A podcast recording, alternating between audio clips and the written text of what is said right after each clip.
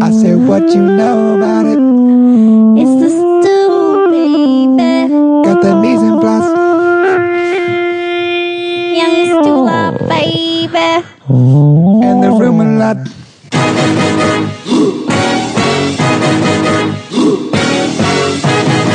Hello, Oh, hello. You're listening to The Stew. My name is Jason Stewart. This is my food podcast. Andre Conaparo, say hello. Was um, up? My brother, Chris Stewart, not here. R.I.P. Stewie. R.I.P. Stewie, he's working. He, he Yeah. dies every week. Yeah, every week. We have one guest today. Uh, it's a it's a last minute edition. A very special Northern California guest flew all the way in this morning just to do this. came by airplane. Yeah, we flew you in for this. Yeah, Not I cheap. used miles. It's a write off. Yep. Samantha Klein, you are uh, say hello. Hi. You're, fr- you're from San Francisco. Sam- I'm from San Francisco. I'm a cheesemonger and uh, owner of Rainbow Grocery in San Francisco, California. Oh, okay. Have you ever done a podcast before? Mm. No. No? Sorry, I'm talking into my wine. No, that's fine. That's fine. that would not be that would not be the first time Samantha. That's all we do on this show. I mean, if we about it. if we record in the daytime, not we're not drinking wine. Not drinking Mm, wine. Nighttime, No, wine. definitely not. Definitely I having have to wine wait at till night. five. Yeah. So you, so how long have you been mongering for? Uh, I've been a cheesemonger for seven years, I think, and I've probably been working with cheese for longer than that. I've been working with cheese all my life. Working with a monster over here, baby. And you, did you have to do any schooling for this, or did you train under a cheese sensei? No, I had um, well, I, I guess yeah. I'm I glad you had know the my- industry term. Uh, My cheese sensei's name was is Anthea Anthea Stoltz, and she's That's a monger name if I've ever heard one. Crazy Mm-hmm. monger from the Midwest Cynthia Stoltz. likes cheese more than people, Sure. and she's right. It sounds it kind of sounds like a job requirement, like when you work with animals nonstop and it's difficult or long hours or kind of hard on your body. Like you have to love animals more than people. Yeah, they I don't love talk cheese more back. than people. I guess they do talk back sometimes. Because we were talking a little bit about it, and you were saying, I love cocaine more than people. yeah, and I like the way it smells more than people. um, that uh, one, I mean, there's probably a million things most people don't know, including myself, 100%. Um, but how physically taxing the job is alone. Uh, yeah, some people Cheese think making or cheese mongering? Cheesemongering. Mongering. Cheesemongering. Cheesemaking is absolutely not a luxury Sure, luxury sure, sure. luxury thing. There's no there's no question about that. But um, people think that cheesemongers eat cheese all day and just like talk to people. But there's Right. a lot of like eating really disgusting things, um, scraping things off of things, lots of different kinds of molds, trying to figure out if the molds are good or bad. Then the molds get on your clothes and you try to figure out if your clothes are good or bad anymore. Whoa. Yeah, So it pretty sounds like gross. bed bugs to me so it's far. like bed bugs. It's the bed bug. It's the vocational bed bug of the food industry. What what Um, is the uh, what's the ratio of good to bad bacteria on cheeses? Because I, I hear a lot of times with the cheese world, mold is your friend. Don't be afraid of it. Right, that right. bacteria is what made a cheese in the first place. That bacteria is how it appears in many other things in the world, and it's fine to eat. Yeah. Um, so yeah, there's good bacterias. Um, like bacterias attract other bacterias. And so, like, sometimes they all become friends and they have like a bacteria party, and that's really good. And you want to go to that bacteria party. But sometimes you get a little sick from that bacteria party, and you realize you wake up the next morning and you're like, no, maybe I shouldn't have gone to that party. Um, so I spend Wow. a lot of time trying to identify those bacterias by color or smell or texture. And So you your bacteria profiling. I do a lot of bacteria profiling. That's amazing.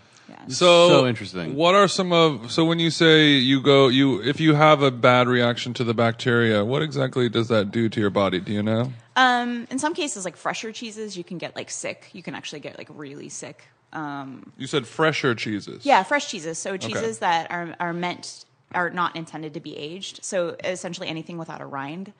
Oh, okay. Um, yeah. So like bries and stuff. While you might think they're like fresher cheeses, they're aged cheeses. Anything with a rind is an aged cheese. Um, And yeah, if it's a fresh cheese, so like a, like making a mozzarella Right. ball. And if you eat a bad mozzarella, it's going to taste bad. Um, so you'll be able to identify the bad mold Sure. Mm-hmm. right away. Yeah. Um, but some some cheeses you won't maybe see. You might not notice the off flavors, and it's a fresh cheese, and there might be a bacteria on there that can make you like super super super sick. But that's really like rare because you'll definitely taste those off flavors and be like, "This is really gross and obviously made out of poison, and I should throw it in the compost." Like when you eat a spider. Like when you eat Mm. Yeah, a spider. And you're like, Yeah. oh, I was just thinking the same should- thing. Shouldn't have done that. Same Definitely should thing. be This- eating that this one tastes spider. bad. The It's spider bi- is covered in bad bacteria. biting my mouth from the inside while I chew it. Um, I mean, I don't even know where to start in the cheese world. So, like the physical taxation, is that also cutting into hard cheeses, lifting cheeses, moving cheeses? Is it like Yeah, I mean, a lot of the products I deal with, like one of the biggest cheeses I deal with weighs 200 pounds, and Right. so it takes a few people to like move it. But like, Whoa. you Wait, know. is that like a big Parmigiano? Uh, no, Parmesan wheels weigh um, at most 90 pounds, Okay. but it's a greasy 90 pounds, sure? so Slippery. it's- it's very like- slippery 90 pounds Yeah. to move around. It's like trying to wrestle a, a wild pig. Absolutely, that you've greased up. Yeah, you got yeah, you grease 'em Greased up. pig is ready to party. Okay, It's so like trying to pick up Lenny, my Right, dog. exactly. Who's a water balloon. But you've greased But he up- only weighs greased up 25 Lenny. pounds. Mm-hmm. So it's manageable. But if So, he was like- 90, he would never come off the floor. Ever. Right. So like four Lennies. And that's Fair. that's expensive grease on that Parmigiano Reggiano too. Really expensive grease. Yeah. Is, is is is that the most expensive? That's not the most expensive cheese. Oh no, not at all. Um, like that's actually not an especially expensive cheese. It's very like it's considered to be like the king of cheeses, Sure. which I believe is an arguable point. We want to hear that argument. Mm-hmm. Yeah, yeah. There's a lot of there's a lot of kings out there. Emmen- Emmental, another king, weighs 200 pounds. Yeah. Mm-hmm. Yeah, So so the 200 pounder, it's just like a big ass wheel. yeah. So How much does one of those cost? if you want to buy the whole 200. Well, let's see. Retail, a good one, um, is gonna be like a traditional traditional process, like correct flavor profiles. Probably gonna retail at most thirty dollars a pound, so thirty times two hundred. Yeah. like a lot of money. Can all do math right now? 6,000? Yeah. Every- Y'all 6,000? can do math. 6,000? We're looking at 6,000. Yeah. Yeah, Uh, Yeah. 6,000. Mm, worth it. Six thousand dollars of meltable goodness. And you said Emmen, Emmental. I've heard of that cheese, but I don't know what it is offhand. Emmental cheeses are made in Switzerland. They're made in a particular region. Emmental. it's all- Emmentaler. So that's also a region as well as the name of a cheese. Right, exactly. Got it. And so, like in Switzerland and France, there's all these like giant format cheeses, like Gruyères and Comtes, Comte in France Mm-hmm. and Gruyère in, in Switzerland. And um, they also make Emmental. And like, essentially, what you want to do is you want to melt them all together into one big delicious pile of cheese. Um, but And then remake that as a cheese, or are you talking about like a fondue? I'm talking like- about fondue. Yeah, fondue, Yeah, baby. it's winter. When am I not talking about fondue, right? Uh, you've never talked about fondue. No, that's the first. I know. I just wanted to look cool in Yeah, front what's of up with cheesemonger. fondue? Is, is fondue, It's not just from the 70s. do you see it making a little bit of a resurgence right now? Oh, it is absolutely making a resurgence. Okay. Um, I like to call it January. January cheesemongers get really scared during January. They're like, oh, everyone's going to have their New Year's resolutions. But apparently, New Oh, Year's interesting. Mm-hmm. resolutions include fondue. So I like to call January my fondue clinic. So so Wow. people oh th- that's that's very interesting. Like the the the the Equinox Gym come January, that's their that's their prime time. But then if you're a che- if you're dealing in fatty cheese goods, dealer. the ice cream guys like I'm fucked in January. Ice cream guy is Yeah. super fucked. Yeah. Yeah, definitely. Because sugar's out. Weather and sugar's resolution. Out, yeah. Yeah, yeah, oh yeah, yeah. yeah. Right. So, And then yeah, and then the cheesemonger people are are, are having far, faro bowls with broccolini instead of Absolutely. Instead of cheese. No carb. Well, yeah, no, we, we dip, we, we, we actually dip the broccoli into the fondue. Ooh, there you go. It does sound good, right? yes, sounds Yeah. great. So how often do you fondue? Uh, I don't fondue that much, actually. I don't like, generally speaking, I don't really like, I, I, I only bring cheese scraps home. Sure. And then I turn them into, personally, I turn them into like some sort of like macaroni and cheese that would, if, if I paid retail for it, it would probably cost $200 for like one sheet pan of macaroni. Right. So Right, right, okay, right. so as a monger, you you you punch the clock, you grab your jacket, you leave, and then all the little cheese scraps Yeah, throughout one the that I'm day. Like you have to go away. You're not. You're not. I can't. I can't. I can't sell you my heart hurts when I look at you. Those Right. come home with me. So so you'll just have a little bushel, a pound of of this and that, and you'll go Pounds. home There's and that, yeah. and make a cheese sauce. Yeah, no, totally, absolutely, and it's disgusting. It's so good. It's The, really- Oh. uh, yeah, it's like the, the orphan Annie of cheeses comes home with uh, Daddy Warbucks over here. Gets gets a ride in a helicopter. Very very similar similar to like when my brother would leave the re- he he's, he works in restaurants as well, and he would always come home with like like a to go box, and he'd call it like a slop plate. Right. And it's just like whatever is left over, just dump it all in and pour tahini all over it or what have you.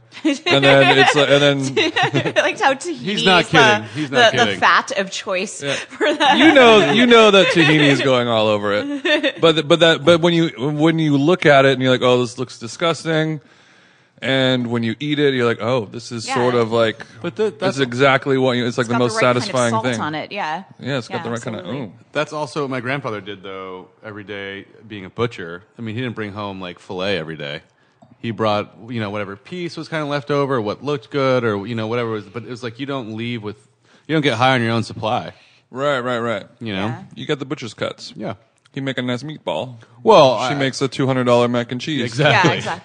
I'm I'm pretty unique actually, uh, like especially in the environment I work in. Um, in that like I really don't eat that much cheese while I'm not working, but I eat a ton of cheese while I'm working. So I probably eat about a pound of cheese a day while I'm working, which is a lot. And Oh, like I'm Oh, man. They don't have spit buckets for mongers? uh, well, I do spit a lot of cheese out because Right. it's fucking disgusting. Am I allowed to use the F word? You can. you you, can. definitely Getting used Um, can. Absolutely. There's no rules on this Mm. podcast except Uh, not saying the F word. All right. Well, Just you brought kidding. some cheeses for us to try. First of all, you have this large square brick. It looks like a square brick of uncut. Um, what would you say? Brie, right? The, it looks Yeah, like a I guess brie it looks rind, like a kind it of. looks like a square of brie. But to open it, you were like, it it was wrapped in paper when you brought it in, and you're like, this one's gonna be messy. And I was like, hmm, I wonder what she means. And it literally looks like a melted ice cream bar. It totally does. Yeah, like that you cut it, is- you cut it open, and it just looks like Yeah. if somebody left a Klondike bar out on the counter and it just melted. It's making me sad right now, actually. But looking why? at No, it. it's so good. No, it though. It looks is cool as delicious. hell.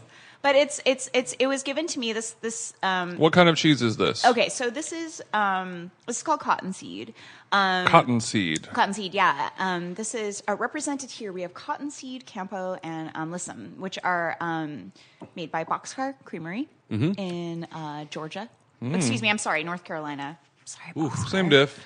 There's a lot of cheeses being made in the South right now, and they're doing a really good job. But um, but yeah, and and um, one of the uh, cheesemakers has my name, Samantha, which is very exciting for me. Um, could only but imagine. we just celebrated in San Francisco Fancy Food Week, which means all the cheesemakers come by Rainbow Grocery and visit us.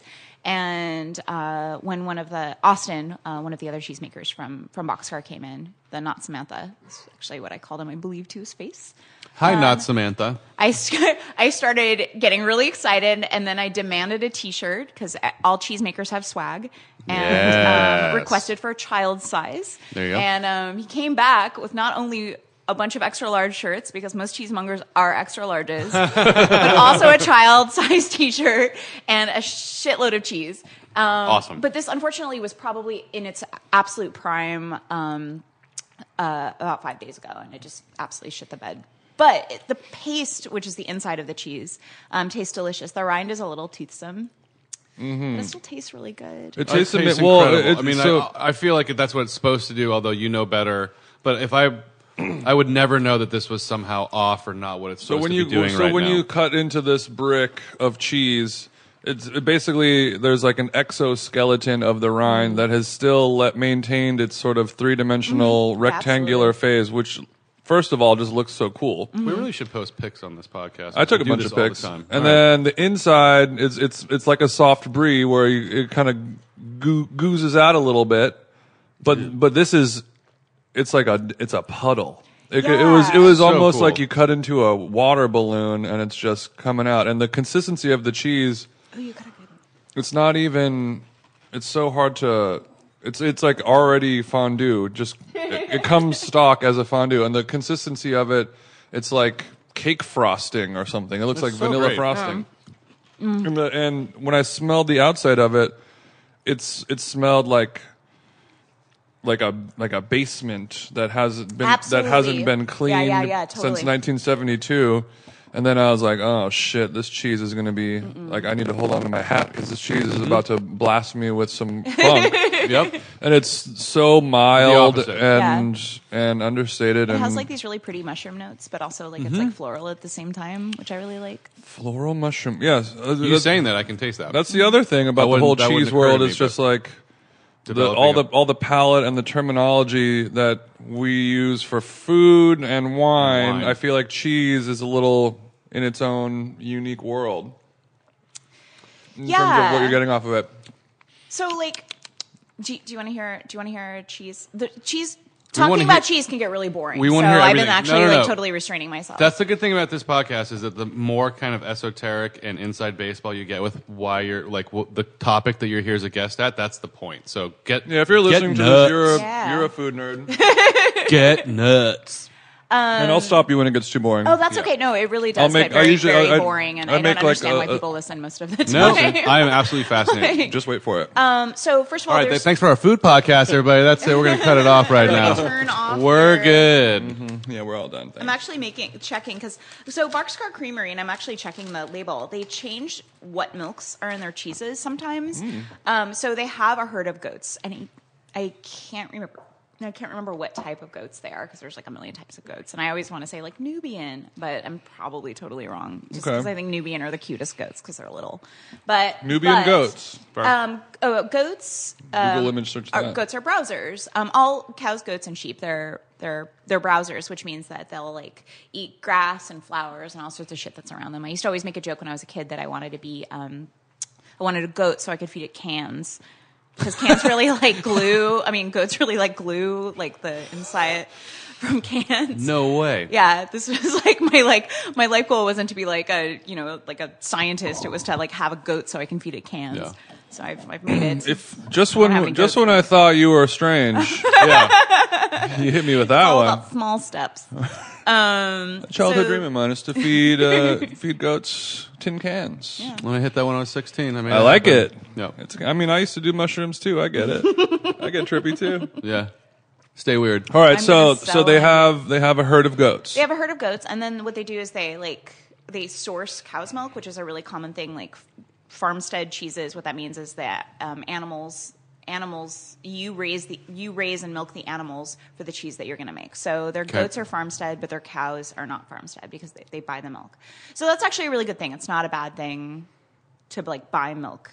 Because as long as anywhere it's else. good, it's also diverse from already the goats that you have that are browsing and grazing the same area. So you Exactly. get a little diversity in the dairy. Totally, and also every season your like your like ratio is going to be a little bit different. And you don't know what's going to happen, and who knows? It could be all all goat's milk. Um, but a, a cool thing about a cool thing about milk. Um, we're gonna, we're gonna go we're gonna go on a trip to Switzerland, you guys. Let's Ready? go. We were talking about Emmental earlier. It's, it's January. Um, so there's this really um, in Switzerland you have Gruyere. In France you have Comté. We're just going to talk about Gruyere right now. Okay. And there's this there's this thing called alpage, and it's really special. Um, and it imparts a lot of flavor into the cheeses. So um, you have Gruyere, which tends to taste kind of oniony, but the cows that have been eating, um, the cows that have been eating uh, all that grass have also been eating approximately like 35 types of flowers. And so you'll taste those flowers. If you're really like, if you eat enough Gruyere and you're like, oh, this tastes like onions, this tastes like onions, this tastes like onions, you're going to be like, oh, that tastes like flowers a little bit. Like I can taste all these different flowers in it. Alpage means that the um, cows, um, the al- al- alpage means, I've had a lot of wine, I'm sorry. No, no, you're good. Whiskey You're good. You're also. perfect. You're good. The, it means that the weather's a little bit warmer and the grass in the Alps is growing up on higher elevation, and they're able to, the cows are able to climb up to higher elevation to eat this stuff.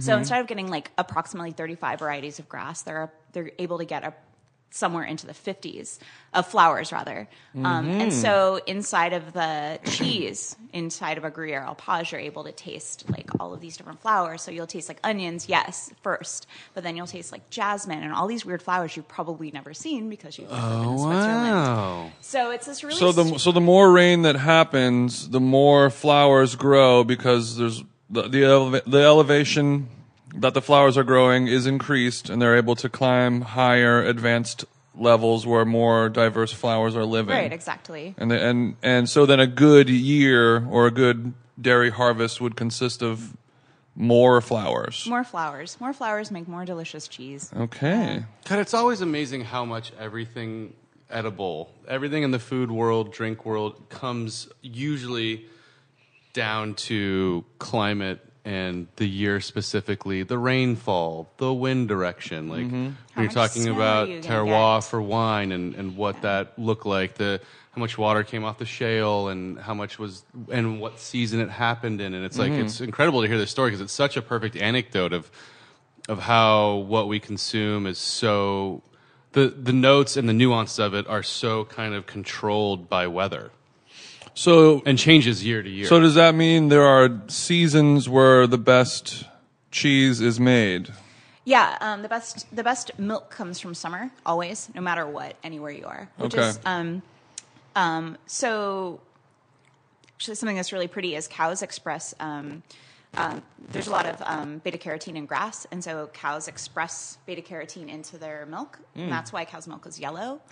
Um, Some some some ca- some cheeses are dyed with um, annatto, which is actually a traditional practice. Like orange cheese is kind of a cool thing; it's not a bad thing, but um, yeah, cow's milk naturally is yellow, so sheep and goat's milk cheese is going to be white, pure white, because they don't do that. But um, yeah, so the best tasting and the most complex cheeses you're going to get are going to be like e- for cows are going to be like super super yellow, and they're going to come from summer months, summer milkings. So when really high end um, cheesemakers say they're doing a cow's cheese, but it's aged, will they very specifically create that cheese during those months? and- Absolutely. And, then age them. So it's like 100%, yeah. So this aged Parmesan will Yeah. only be made from milk from this time frame and then aged. Some cheese is seasonal. Yeah. Um, some cheesemakers um, and some some types of productions, especially if they're government protected, so like wine. Sure. like- yeah, Yeah, it's yeah. like there's Yep. like there's like all these like laws and rules or whatever. And, and sometimes when the rules, the when the government like pulls the rules out, like they don't like have to follow those rules anymore. Um, the cheesemakers will still like adhere to them because they're like, no, this this actually makes sense. No, like produce prosciutto, all- yeah. prosciutto in Italy and jamon serrano in Spain. There's only so much that can be exported.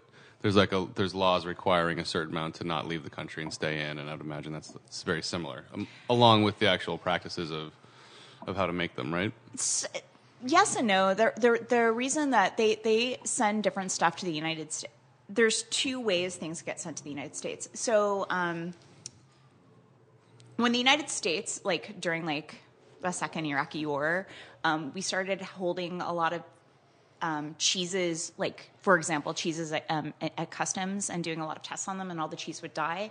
And so Europe got really mad at us, and Mm. so they stopped sending us things like Reblochon, like Mm-hmm. really special cheeses we'll never see again in the United States. And what is that cheese? Um, well, Reblochon is one of them. Also, there's a no, lot. no, but I mean, what is what is reblochon? I don't know. I Oh, don't I'm think I've sorry. ever had it. Um, Reblochon, Reblochon is um, a French cheese that is um, it's a Washtein French cheese that is absolutely delicious, and you make che- you make like dishes like tartuflette, which is like this like potato melty, stinky Washtein cheesy pile of um, amazing thing you Goodness, eat in the Yeah, yeah, winter yeah. when you're sad. Sounds, sounds very good. But it's temperamental and it, it's got a shelf life. Is so if they h- if they hold it at customs, it's not going to make it. yeah, through. it's not going cheese to survive. dies, and it's a fucking tragedy because an animal had to get pregnant, so you had to so you could make this. Like a thing had to get pregnant, so you could make this thing that is just going to go in the trash. which Right. is, like, No, that one is- of the great yeah. tragedies. Not of, great. of cheese. Um, but also the FDA creates all of these different um, Sure. rules about like what can be imported. So like um, one that keeps a lot of cheese from being imported is like everything um, that is raw milk that is uh, imported and sold in the United States has, has to be exported or distributed at 60 days um, old. Otherwise, like it's illegal to sell in the United States. Hmm. Does that make sense? What I just said? It does, but I don't know why. But yes, are they saying that after sixty Um, it's- days, there's certain it's- bacteria that will be dead or something? No, it doesn't make any sense. Actually, There- seem- it, it it's actually just arbitrary, Really, it's, totally it's arbitrary. totally arbitrary. The FDA, their perfect cheese is a craft single because it's there's actually like very little dairy in it, and it's wrapped in plastic, and it's served in indiv- individual servings. and Right. Mm-hmm. This is a shelf life of eternity. Sure. So that's. And it tastes like cardboard, so Yeah. you're set. Like that's definitely what the FDA wants. I do have a deep appreciation for craft. So single. then, so in, so in America, in Am- so America, like raw, unpasteurized milks and cheeses have a lot of regulations here, whereas everywhere else in the world, it's pretty free flowing. I would say lots of places. I don't know. I don't. I don't. I mean, I know in Europe, yes, it's free flowing. And every and well, America is the is the number one offender of of coming down hard on unpasteurized raw milk, right? You kind of Yeah. have to find it at a farmer's market and talk to a guy and get someone's phone number and get it on the It's- on the down low. It's actually literally like that. Yeah, Yeah. pretty much. It's like um, their new thing that's really that is like. I mean, this happened about a year ago. That's like a pretty like great tragedy. Is E. coli is kind of everywhere. We're covered in E. coli, and um, Tell me about it. There's a lot of Real E. coli daddy over there. Yeah. way too much E. coli. um, e. coli is um, there's very few um, forms of pathogenic um, E. coli, but unfortunately, the FDA just started like cracking down on E. coli, and so they're like testing these like beautiful cheeses, which of course it's filled with, and like making it so we can't have. Um, like a lot of cheeses that we loved like a year ago. So So the so there's this is how I understand it, and it and I could be wrong.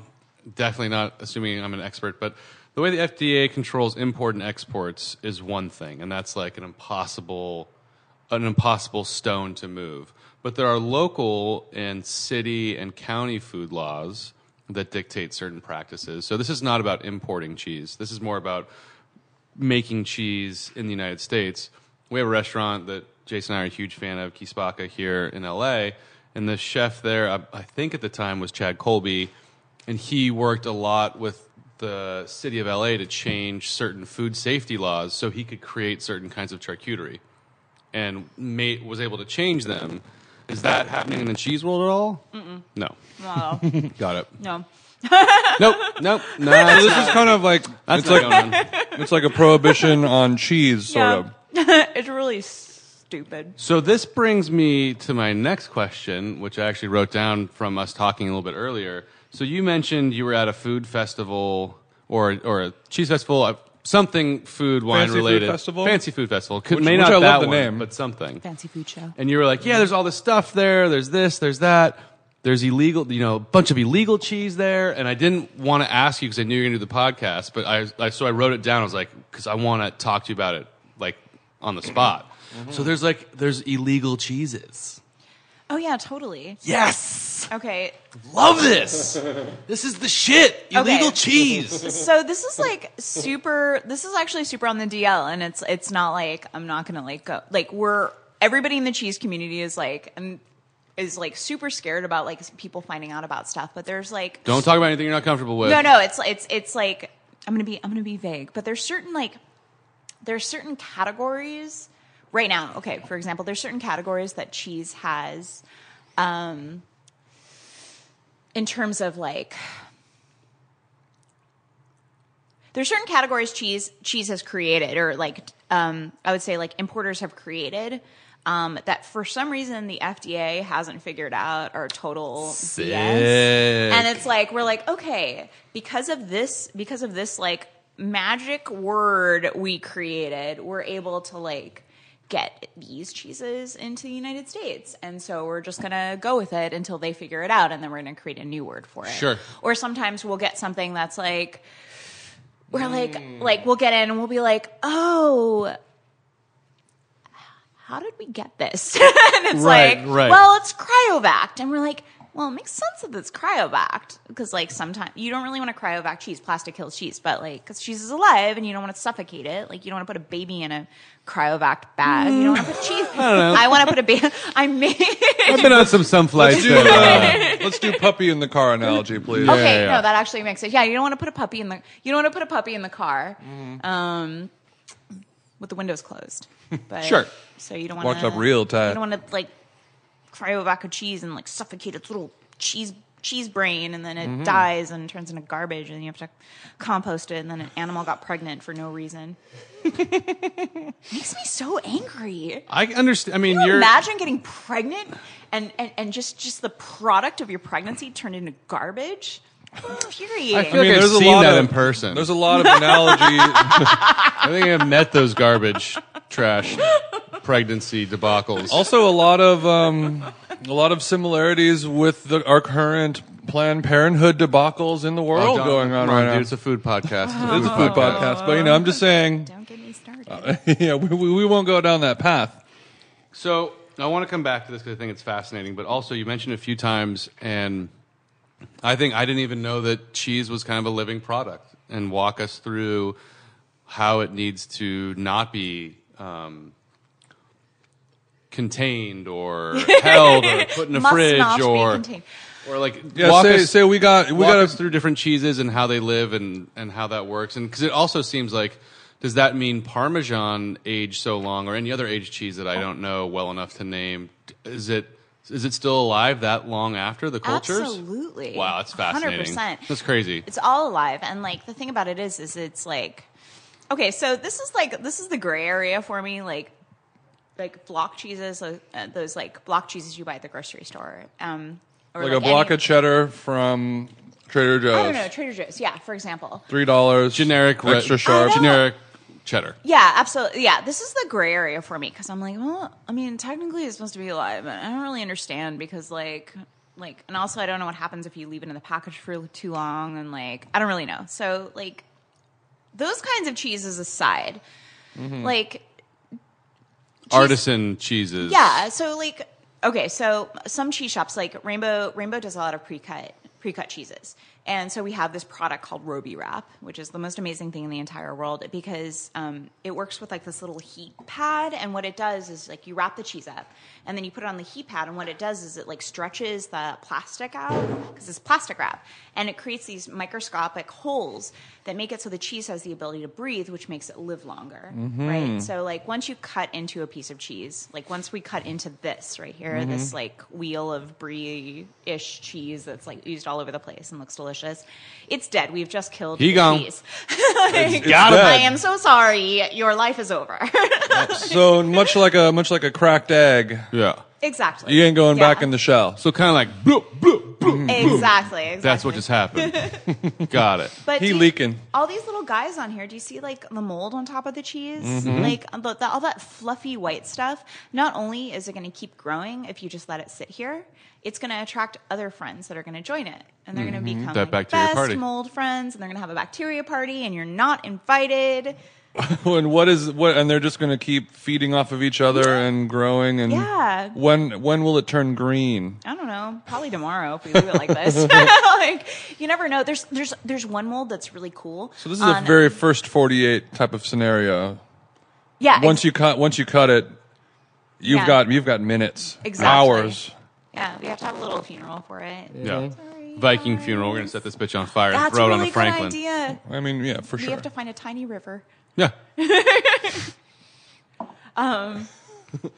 But um, there's this there's this when I I got a call from a friend today that um, bought um, Winnemere, which is um, made at um, uh, Jasper Hill Cellars, which is in Vermont, and it's a really special cheese. It's a vacheron d'or style, and like there's a very particular way you eat it, and like cheese is very very special. It only comes out once a year, and it's an um, it's a copycat of this French style of cheese called vacheron d'or, and um, French and Swiss style cheese because it's a Alpine On the border. Alpine sure. cheese. Yep. Mm-hmm. Yeah. Um, And uh, she called me. She's like, "Hey, I don't know if the cheese is still good. It's got white spots on it." And I was like, "Nah, dog. You're like cheese just made friends with like some other shit. It's cool. Like send me a picture." And she sent it to me. I was like, "No, your cheese is fine. You can eat that." So like, She's like, "Whew, 'cause it costs a lot of money. yeah, no, it's, she called me up and she's like, "Can I have Winnemere?" And I was like, "Yeah, but you want this other cheese called Rush Creek Reserve too?" And she like spent like sixty dollars on cheese, and um, she's Nice. really happy, and it's making me really happy. Um, but yeah, I know like like your mold is going to attract little buddies, and there's this cool like the translation of it is cat fur. Um, sometimes um, bloomy rhino cheeses, um, cheeses um, penicillum candidum Mm-hmm. is the name of this mold um, will attract little friends that are green and they're little like green puffs that will grow all over your cheese and um, the french translation which i don't remember the french word for it is cat fur Sure. and so it's one of those like reminders I'm always telling customers. I'm like, you're going to see little puffs of blue mold and or green mold, green mold. I'm like, it's And you called sh- cat fur. You got to eat that. It's the best part. Oh, you need to eat that, not Eat it. shave that. That's No, the good eat it. stuff. That's Never the cut- good friend. Right. That's the good friend. That's the one who cooks dinner when he stays at your house. and- Exactly. and, like strips the bed when he leaves. Right. Not the opposite. No, no, no. That's not the one who Fair. leaves like trash around your house and Yeah. is still there when you get home. From And you're your like, trip. why is there no Yeah. alcohol left in my house? Someone speaking from experience. Why Sure. do I have lice now? Yeah, Yeah. It's not exactly. Lapland. I just had a cheese last week that I've never had before. It, I think it's a Norwegian cheese. oh yeah. It- Gatos? Yes. Oh my god, it's so weird. It's yeah, G it's G J E T O S T. Oh, Yeah. G toast. Yeah, J toast. So I, I had it on a salad. It was sort of like shaved on top of a salad that was like with walnuts and arugula and almond and uh like well yeah, yeah. Like kind of like a al- apple walnut arugula salad and it had these shavings of this kind of brown orange. Did you like it? It was amazing. It can be really gross, but it's also really delicious. It can be really gross, and I think you have to pair it with the right thing That's to have totally it. true. And it was it was really Yeah. dancing with the uh, with the almond with the walnut and the apple the together. apple is crucial for it. Yeah, for sure. but I had never seen it before, and I was doing some research, and I just bought a brick of it, and Oh, yeah, did you, where'd you get it? I got it at Whole Foods. It was, it's like nice. it's basically just it's a it's a fudge like Foods had cheese. Daytoast? Yeah, That's amazing. Yeah, I'm That's kinda actually surprised, really too. cool. Yeah. pretty cool, huh? Yeah. Very. It's weird. It's really weird. I, I the first time I had ever tried it was like four years ago. Mm-hmm. So So so it, it's basically a I think it's a goat's milk cheese that traditionally goats, but sometimes cow's milk is, is mixed in depending. and on- it's caramelized. caramelized. Yeah, they they caramelize the milk. So they'll take the milk and just put it in a pot and cook it down until it turns Brown. until it turns brown. Like an onion. Yeah. and then how do they turn that into cheese from there? Then I mean, I guess they I mean, okay, so das ist mystery. Mm-hmm. Das is mystery. I have okay. Gia toast is like a t- total mystery to me. Um, I mean, so I mean, I'm I'm ass- after. I mean, I'm assuming like during this entire process, they're adding a coagulant of some sort. And you, Mm-hmm. Okay. Like that's gonna like even after you heat it, like and you add like so.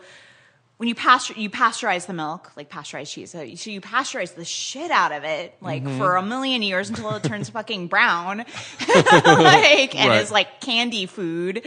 And then Oh, yeah, I um, guess it's already pasteurized after you've Yeah, turned you it have into to boil caramel. it for that long. It's yeah, pasteurized, sure. yeah, absolutely. And so and then you add a coagulant, but like I mean, yeah. So like I mean, yeah, it, it looks like fudge, kind of. It's got a or- very nutty taste. I would say where when I was traveling in that area, like in Oslo and, and Copenhagen, like it was everywhere for breakfast. Like any place that had a breakfast spread, it h- had that in spades. and you just like put it on a piece of toast or something like that, or Or you eat piece it of with apple. Well, there's also, I mean, look, European breakfasts are incredible. Period. Scandinavian breakfasts, European breakfasts. You go down, you're like, oh, this is how normal people should eat healthy. There's an incredible amount of fruit. Mm-hmm. There's vegetables. There's some breads. There's some cheeses. There's some charcuterie. there's fruit um, in northern I know this is a weird question. Is no, fruit in no. northern Europe? What's that? What kind of fruit is in northern Europe? There's everything you would imagine. Nothing that I was shocked to see. But you're looking at apples, oranges, melons, Passion fruit and guava. Yeah, yeah, yeah. All every that every kind of normal breakfast fruit you'd imagine is kind of hanging out. Grapes.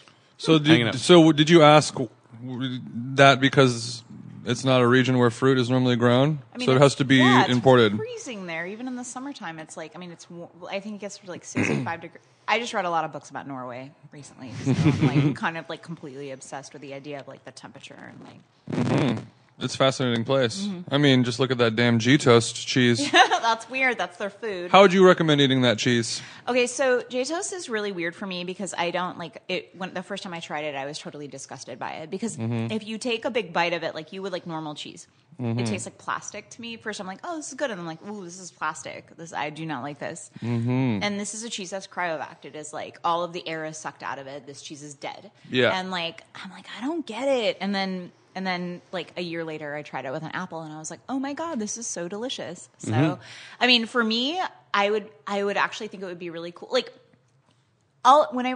Whenever I look at cheese, any cheese, I always try to figure out how I can t- uh, cook with it or turn it into a recipe. Mm-hmm. Um, so for me, I'm like, oh, I'm going to turn this into like a really weird apple pie because it would be like a I was just vaguely, thinking, like what if savory apple pie. Yeah, what or if there's something. a slice on top of an apple pie? I would like to put like a Be ton great. in it, even like Or in Yeah. it, sure. Oh my god! Oh my god, it would be so good. Does it melt? I've never seen it other than like kind of just sliced and slightly spread or put on top of like. I think it'll melt. Yeah, Probably Yeah, but, melt I mean, fine, all right? cheese melts. Yeah. Yeah, yeah. Well, I mean, if if you're listening to that and you want to try a weird ass cheese, I feel like it's brown. also very regional and very culturally specific in the way that like Marmite is, where it's like I don't see it everywhere. It's an acquired taste. It's kind of indescribable to an extent. yeah, not Like- for everyone. Yeah. it uh, very uh, juxta. It, it's it walks the line. Yep. Polarizing. absolutely. Um, speaking of melting cheeses, ultimate grilled cheese. What would you do? Walk us through the bread. Walk us through the chad. Walk us through how you're going to cook it. All right, so ultimate ultimate grilled cheese. Um, I have a lot of feelings about bread. I feel like when you're doing grilled cheese, I feel like your bread bread slices have to be thin. Also, Mm. as somebody who lives in San Francisco, I, Sure. I am part of the fight against sourdough. Ooh. Yeah, burn. Behind enemy lines. Right? Sorry, guys. You're wait, you're against sourdough. With cheese, Oh, with never. cheese, with cheese. Okay. talking about grilled cheese. Okay, Yeah, okay. But so absolutely. only but okay, but you are okay with sourdough otherwise. Oh no, yeah, totally fine. Okay. Like I'm not like gonna like pick sourdough like when I'm like having my like bacon, egg, and cheese breakfast Got it. or like whatever comes on breakfast. I always pick rye bread because I'm Mm-hmm. Same. Jewish. but- Yeah. Yeah. also, rye bread. Same. Hello. Um, so perfect. Um, um, so I have, I actually currently have, okay, so I have, I really like, um, if I'm going to pick my perfect sliced bread, do, you, do you want me to start with the bread? Mm-hmm. Yeah. Yeah. Um, Start at the bottom. I'm gonna, I'm gonna, I'm gonna throw out a name. Killer Dave's uh, white bread, I know Killer Dave's. so good. Mm-hmm. Giving your money to like good people. They have yeah, they have that at Whole Foods as well. Shout outs, Killer Dave. It's kind of like Good- a good it's like products. a like a real nice kind of hippie sliced bread that you Yeah, can get it. giving your money to people who just got out of jail and need a job and likes to like. Oh, it's be like a homeboy industry situation. Exactly. Way to go, Killer Dave. Yeah. Um, so I love that. And then um, what I do is I butter my butter my bread. My butter is always out at room temperature. Mm-hmm. Um, French butter, Rudolf Meunier, Mm-hmm. um, salted, always salted, even when baking, Why why is that? because you always want salt in baking. And then Mm-hmm. you know, I don't know, salt tastes good. Yeah. Salt and butter tastes good. Fair.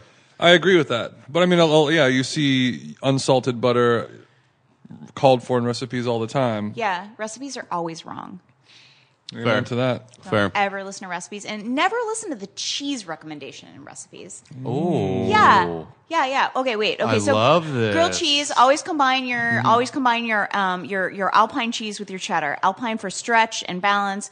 Cheddar for um cheddar for like sharpness. You want a real sharp cheddar. Bite. Hooks Hooks five year cheddar is my favorite. My favorite block cheddar, 100%. If you can't get Hooks five year cheddar, get Cabot cloth bound from. It's amazing. Both of them melt really well. Delicious with your Gruyere or Comte. I like a young Comte with my grilled cheese or just any like fancy ass Comte. And then when you add this cheese on, well, first of all, you have this sliced bread. What kind of bread is it? Killer Dave's. Well, which just just The white white bread. Yeah, sorry, Killer and then Dave's white bread. buttered both sides or just one side? Butter both sides. Butter both sides. Yeah.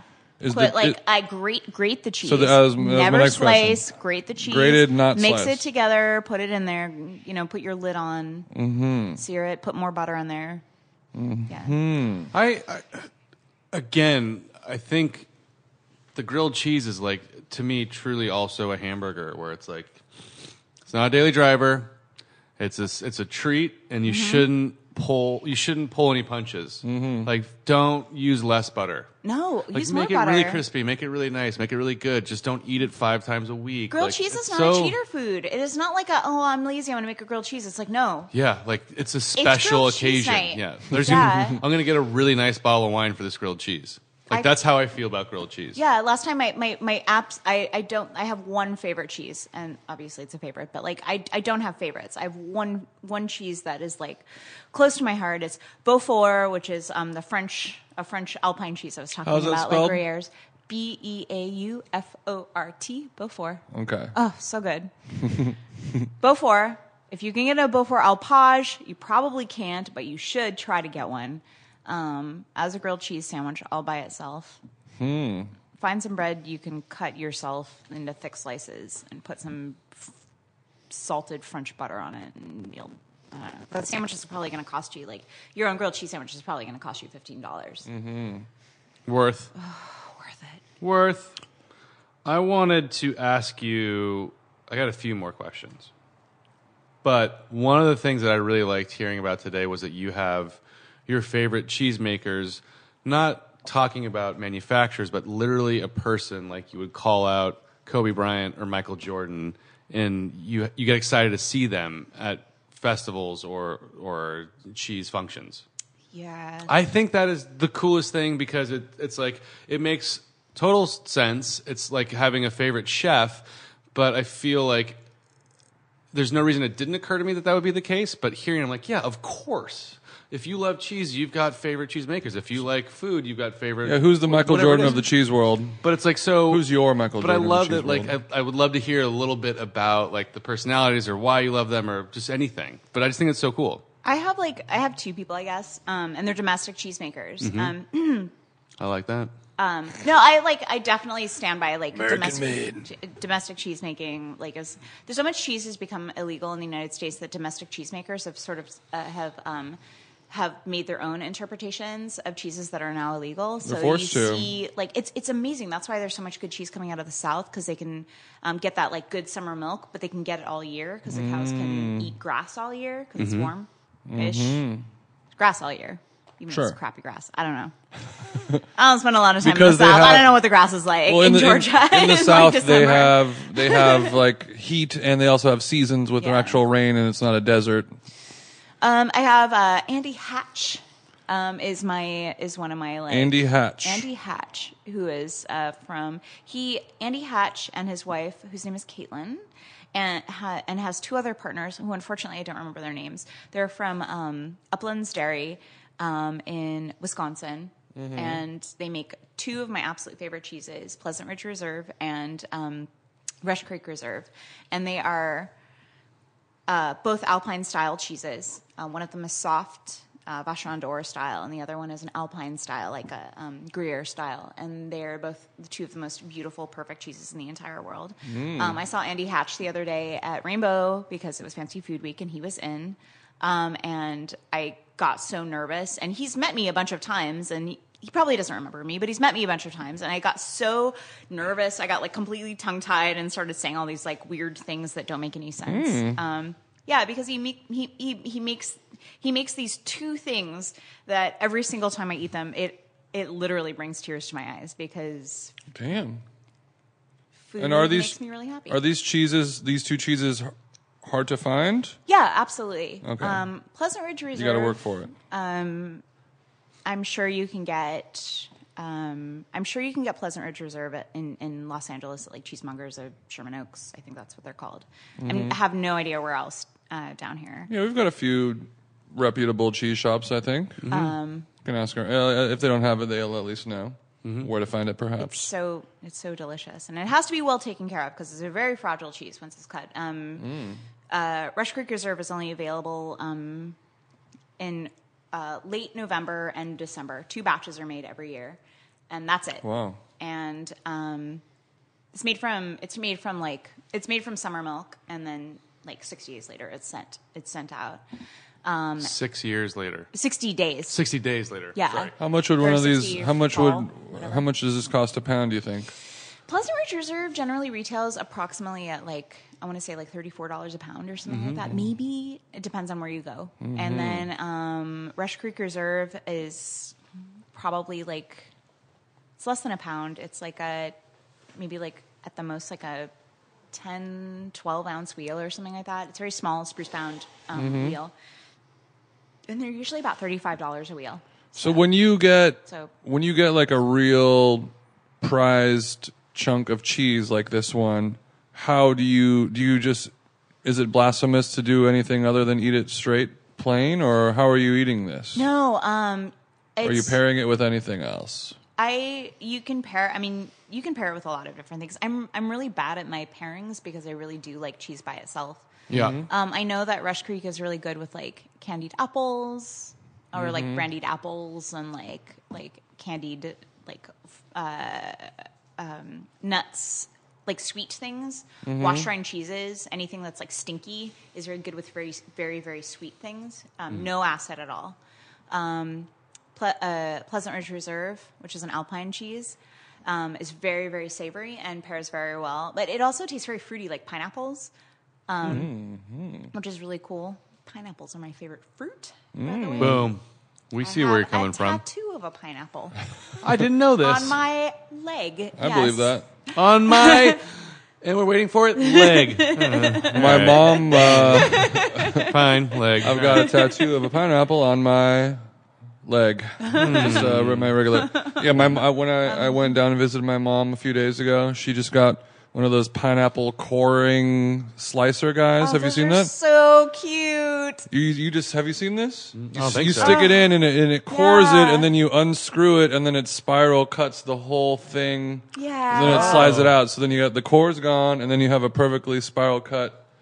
Like a like a slinky of pineapple. And this is Piña, because if you will. your mom. Piña. Your mom's eating a lot of pineapples. What's going on? I think she just, you know, if you're a mom and you see one of those thingies, you're like, okay, I'm buying that. Man, I wish am a my fucking mom mom. would Of course, buy I'm one of buying one those. of those pineapple thingies. yeah, I've got a pineapple core. I'm a mom.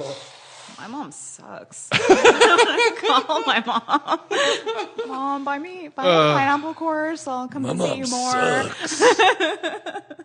so, like wine, you told me about a ceremony you went to of a fellow um, fellow colleague who was inducted into a cheese society. Gordon Edgar was inducted to the Guild of Fromage. This is like It's I it saw was really beautiful. I saw some pictures. Gueule de fromage. Like Chef it was Fromage. great. It was like incredible.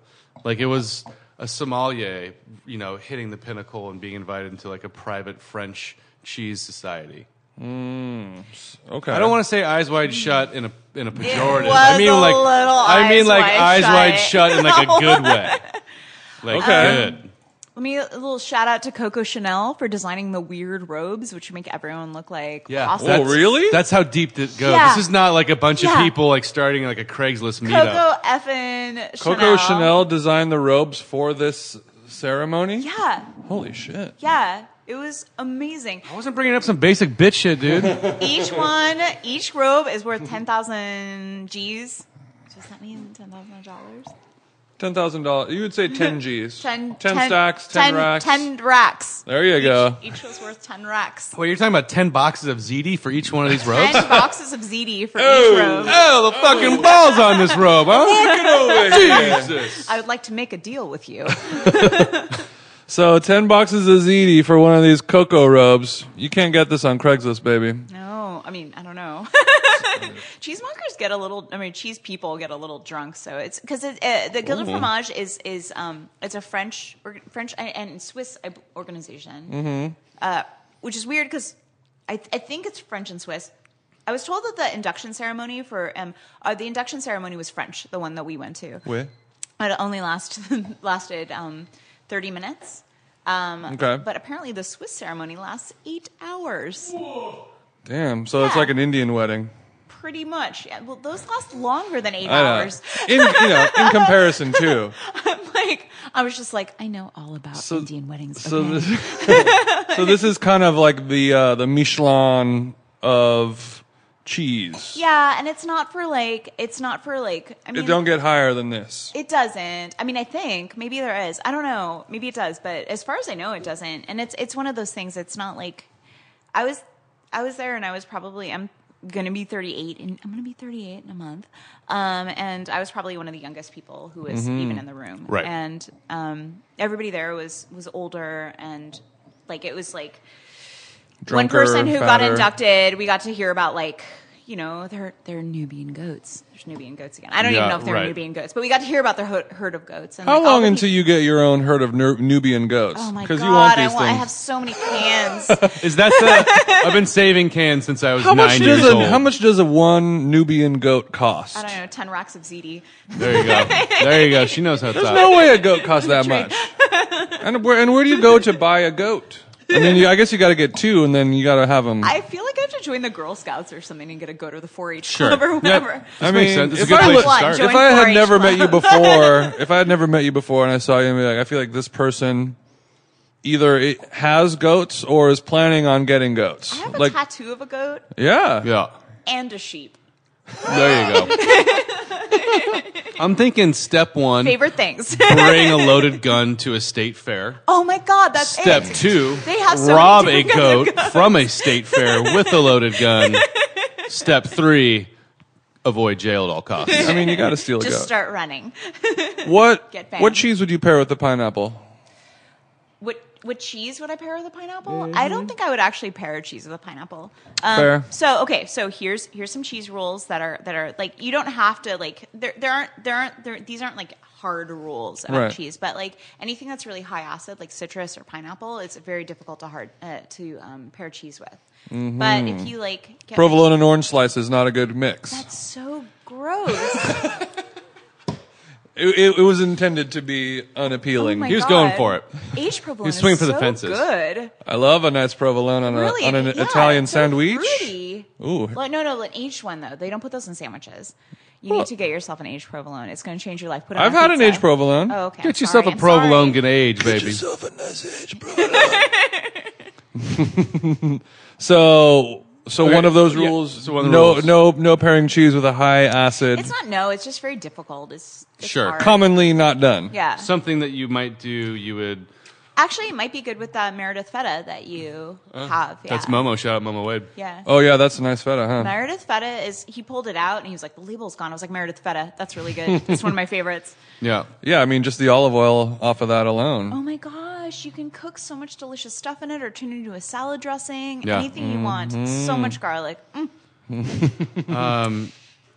I forgot what I was going to ask you. What do you think about? Uh, oh, so I was going to say, so if you wanted to do something, say with a high acid fruit, would you do something like cook it a little or macerate it in some vinegar or something to like cut the edge off of it, you know, almost curing it a little? know. I mean, or just you- find something else to eat the cheese with. Uh, Find something else to eat the cheese with. Yeah, there you go. yeah, it's it's one of those things where it's like dried pineapple. Dried pineapple um, works with wash rind cheeses. Remember we were talking about Mm-hmm. like yeah, candied and sweet. exactly Right, right, sweet, right. sweet, sweet. Like no, like very little acid. Yeah, it's really Mm-hmm. Sure. good with wash rind cheeses. So Okay, and continue on some of the basics. um, okay, basics. I don't know. Do whatever you want with cheese. Yeah. follow your heart. Just don't put like, d- just don't put like, you know, tangerines and like ch- cheddar in a salad because that's gross. Don't put tangerines in a salad ever. it's Chinese chicken salad, Yeah. No, fair. delicious. Uh, Um. Yeah. no cheese. So, so the the cheese that you're talking about, the kind the kind that comes like at Trader Joe's, that's a, a small brick encased in plastic. Always, always avoid that. You say No, I or mean, th- no? there's a there's a place for every kind of cheese, you know, and it's like except for pre-shredded cheese. I have a place for pre pre shredded cheese. Well, the Like, Trash can. the- I mean, it, like okay, so But I've seen a lot of people talking about never buy pre-shredded cheese because it has a lot of anti-caking agents The anti and caking agents are totally fine. It's just cornstarch and um, people are like, oh, it's wood pulp or whatever. It's Mm-hmm. it's not wood pulp. I mean, I guess technically it's wood pulp, pulp but it's like, what the heck is it called?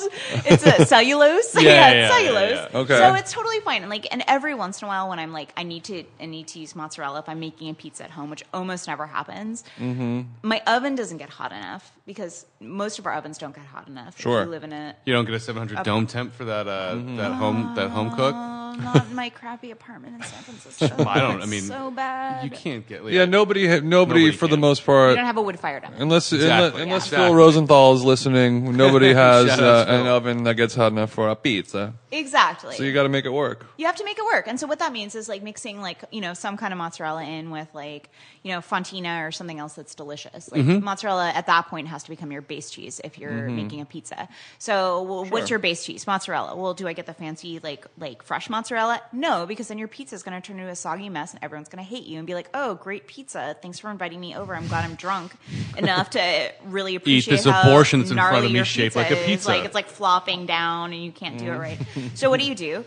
You buy a block of mozzarella and shred it, or you just buy the shredded mozzarella and then mix it in with something that actually tastes really good. Yeah, yeah, the yeah. trick to actually like cooking with cheese is Quattro you get something formaggio. that's cheap and shitty, and then you mix it in with something that's absolutely delicious and magical. And you need one third delicious and magical, and two thirds something Mm. shitty. And by something shitty, I mean like you know, like- serviceable, not ar- not Argento, but Don't- something Exact- something serviceable, exactly, better than that. exactly. But yeah, Like- A little sure. high low. exactly. I like that. Now I have a question. It's like my Fernet and uh, ta- uh, What? Fernet and grapefruit Coors Light. Lacroix. yeah. That sounds really weird. It is really weird, and it comes out tasting kind of like a fucked up Dr Pepper Cherry Coke Zero feel. But Okay. oh, I'm in. we're back. Can you know me. You know me you and my bring cherry LaCroix to coke a zero. bar and be like, can you just mix this in with my Fernet? Probably. If you is there a faster way to get kicked out of a bar? So I really love. Um, uh, I love New Amsterdam aged Gouda, Old Amsterdam. old Amsterdam, not New Amsterdam. Sorry about my friend. Yeah. Hmm. But to me, that tastes like, and maybe it's the high salt content or whatever. It tastes to me like a better than normal like cryopack cheese. Is that is there just MSG in it and they're That's- not labeling it? Like I think it's a good. I, I enjoy it as a cheese. I guess I don't have an opinion enough to say it's a good cheese, but We're gonna talk about we're gonna talk about Holland now. Yeah, let's Dark- go to Holland. We're, we're gonna talk about the dark side of Holland. Uh, ooh, Oh. Do you know what Holland's uh, largest export is? Do you know what their moneymaker is? It's not oil. It's powdered milk to China from indoor cows. Ah. okay. Powdered Sad. milk to So China sad, from right? indoor cows. Indoor cows. The cows live inside. Not even it's like not like cow schvitz when you're driving up the five. It's inside cows. they don't go outside. Is that where the mad cow disease gets popping? No, that's England. Got it. So Close enough. a very a very semi inhumane and and not. What do the natural Chinese people process. use Okay. the powdered milk for? Br- Uh, and and, uh, it's for um, formula. Baby formula. 'cause, yeah, there's a Um, got lot, it. a lot of Chinese people and they don't breastfeed. I guess. I guess is like. Who has the time? I I, I, I think that's I think I don't know. Right, right, right. Whatever. No judgment for people who don't breastfeed. You know, I don't have a baby, and I if I did, I probably wouldn't breastfeed because that's weird. Sorry, if Gross. anybody's It's breastfeeding, natural. Sorry. Don't knock until you try it. I Ew. That's an audible ew. I've said too Not much. planned. um so um but okay so Holland um so cooperative cooperative dairies um uh is a cooperative dairy is a thing and what that means is um and this happens all over the world um specifically in France like in the Alps in the Alpine regions France uh uh Switzerland and um, Holland. So these are two really big examples of that. And what that means is all the milk is sourced, and then the um, cheesemakers get brought the milk, and then somebody ages it. So like it's like a like a three part process. Um, so most milk from Holland, um, because the Holland is like like trying to find land in Holland is like, incredibly difficult. Like even in Amsterdam, most of the students live on barges in the water, which is like totally amazing and crazy. But um, Right.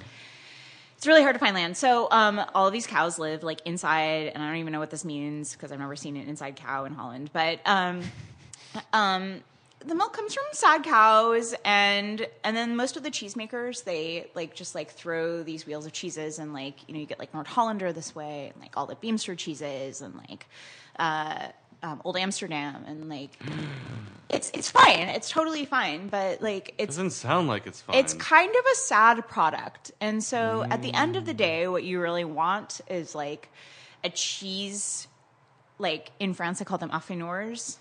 Um, but somebody who's aging the cheese to be a very good judge of where all of these things are being sourced from and then ultimately they take this like pretty decent product and then they age it in their environment that they think is going to protect the cheese in the like the best of all scenarios so they like cr- like are like they they basically create they they find they create the best scenario in what could ultimately be the worst scenario for cheesemaking Not unlike uh, the an editor of a film, perhaps. Mm-hmm. there you go. right yeah Or a blogger. A blog, a blogger actually is the best. Yeah.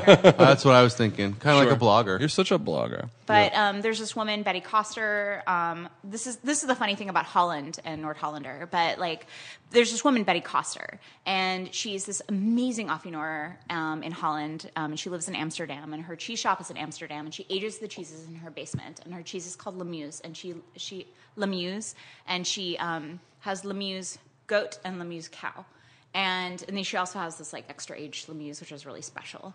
Um, and her exporter is the, um, called um, Essex Street, and they only work with very few people, and they're very special. And anything that says Essex, Essex Street on it should be purchased by everybody because their cheese is perfect. Um, but Betty Coster is so careful and finicky about her cheeses um, that they cost a lot of money. And in Holland, because cheese is so crappy there, and cheese is a commodity there because it's a cold weather climate, and everything there, like meat costs money there, and vegetables cost money there. Cheese is actually like a really easy way of getting like protein and fats at a reasonable cost. People won't buy the expensive product there, the product that comes from better cows and better goats um, because they're like, well, why would I spend money on this product that is like incredibly expensive when I can get something that is more like Cheetos and is like, Right. And I love a Cheeto, but like, It's like Mexican Sure. food. exact. I mean, kind of, yeah, exactly. It's Like, hard. a It's better- hard to convince people to buy the really good, expensive version of it A- when you can get the good, absolutely, cheap stuff absolutely. everywhere. So the primary source of her income is actually from exports. Or all Nobody in ethnic Holland food. really buys it. other than sushi. Um, okay. Amazing. Thank you so much, Samantha Klein. Sorry if cheese is boring. Sam Klein. See, No, that that's was so not boring. crazy. I thought it was all fascinating and loved all of it. I don't.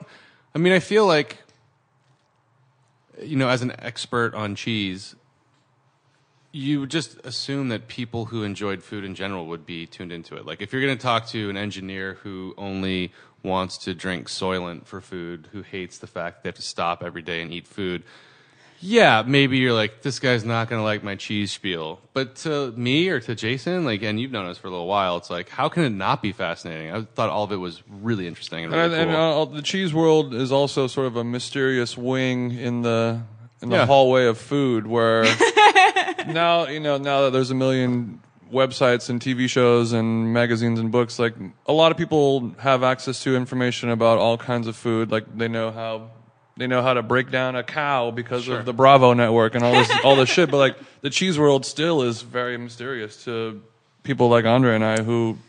Sort of know a lot more about food than the or average care, Joe. or at least care. Yeah. Care to Yeah. try and I mean, find it's, out. it's a mystery to even like chefs. Like chefs are constantly like like making assumptions and writing recipes that actually like have no like they- they have nothing to do with what like is actually happening in cheese or with cheese or like make any sense. And so cheesemongers spend a lot of and time constant it, translating recipes. and and the fact that it's still alive is also just adds more of that weird mystery it's always evolving They're like children that grow very slowly, and you can throw them away, and it's okay. you don't get in trouble. trump's america Couldn't agree more. um so if people want to go to your Or you're jumping. oh and you did it last week, but thank God that the sound quality. Oh, we have to say sorry about not having a podcast last week, but we did record one. yeah we recorded one we're gonna redo it but Yeah. we had some sound audio issues We did some work for you guys, but just it's not ready for prime time yet. Mm-hmm. But you skipped uh, best thing we ate last week too. well then you go first the best thing we ate all week we're gonna go first and you can think of one But uh, it was basically the best thing that you ate in the last week. You can look at your phone if you need to dip into some pics. Andre, what do you got? uh, at Grillmall, the Into the Fryer burger, which is Gorilla Mall is a restaurant here in Los Angeles that specializes in heavy metal burgers. and There's it's great. peanut butter on a burger. That's what Andre was saying earlier. Yes. yeah. It's really weird. They do a You peanut said it butter was and jelly good. burger. It is good. I mean, it sounds horrible, but it is The- good. that one's the D. Snyder, which we have. But I'm sure, like, if, if you say it's good, I would try it. I don't That's good. Well, um, so and we had the D Snyder and it's very good. That's the D Snyder. Um, but the uh, the jump in the fryer is two waffle buns, cheddar, fried chicken, bacon, and then a maple sriracha drizzle situation. but remember, that's not a chicken sandwich. It's a burger with fried chicken on top of a burger patty. Mm-hmm. And, when you say a waffle bun, that just literally means two waffles. two Like waffles, two Belgian waffles. beautiful like high stacked Belgian Oh. I know waffles. what you mean by a waffle bun. Oh. I am in when it comes to waffle buns, hundred I percent. you know I'm I don't search out the most decadent things when they're good. That's great. Mm-hmm. I'm happy to eat them and have like that's a great treat. But I don't look at, like where can I find the most like effed up burger? Let's Right, get right, it in right. Mm-hmm. my mouth. Not what I'm looking for. But this got brought out and served, and it was incredible. Like the texture of the waffle bun was very the well maple- balanced. The maple syrup was like if without the maple syrup, it would have been a completely different burger. Mm-hmm. I mean, it was great. That was It my was fave. great. That was my fave. Um, my the best thing I had all week was is a is a very late addition. It, it was a drunken meal that I made last night What? at around 2:30 a.m. Let's hear it. All right. I had some leftover saffron rice that I made. I got some saffron, so I've been cooking down Just some. like every most people, just get, just get your leftover saffron rice out of the fridge. Look, I've been working on a lot of experiments lately, so I'm sitting on some saffron rice. Pull it out.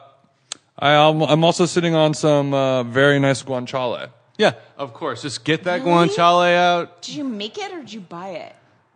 Uh, it was a gift from a friend Yeah. whose friend nice present. who friend whose friend makes a lot of crazy cured meats, Mm-hmm. and he had a an, a an abundance of them, and he gave me a bunch for for Christmas. Just push the high C out of the way in the fridge and reach for that guanciale. Purple Mm-hmm. stuff. Yeah, purple stuff. All right, so so imagine it's two, you you came home from the bar. It's two thirty in the morning. You got a little buzz going. Yeah. Cube up some guanciales, hit them in the pan. A little olive oil, get it going.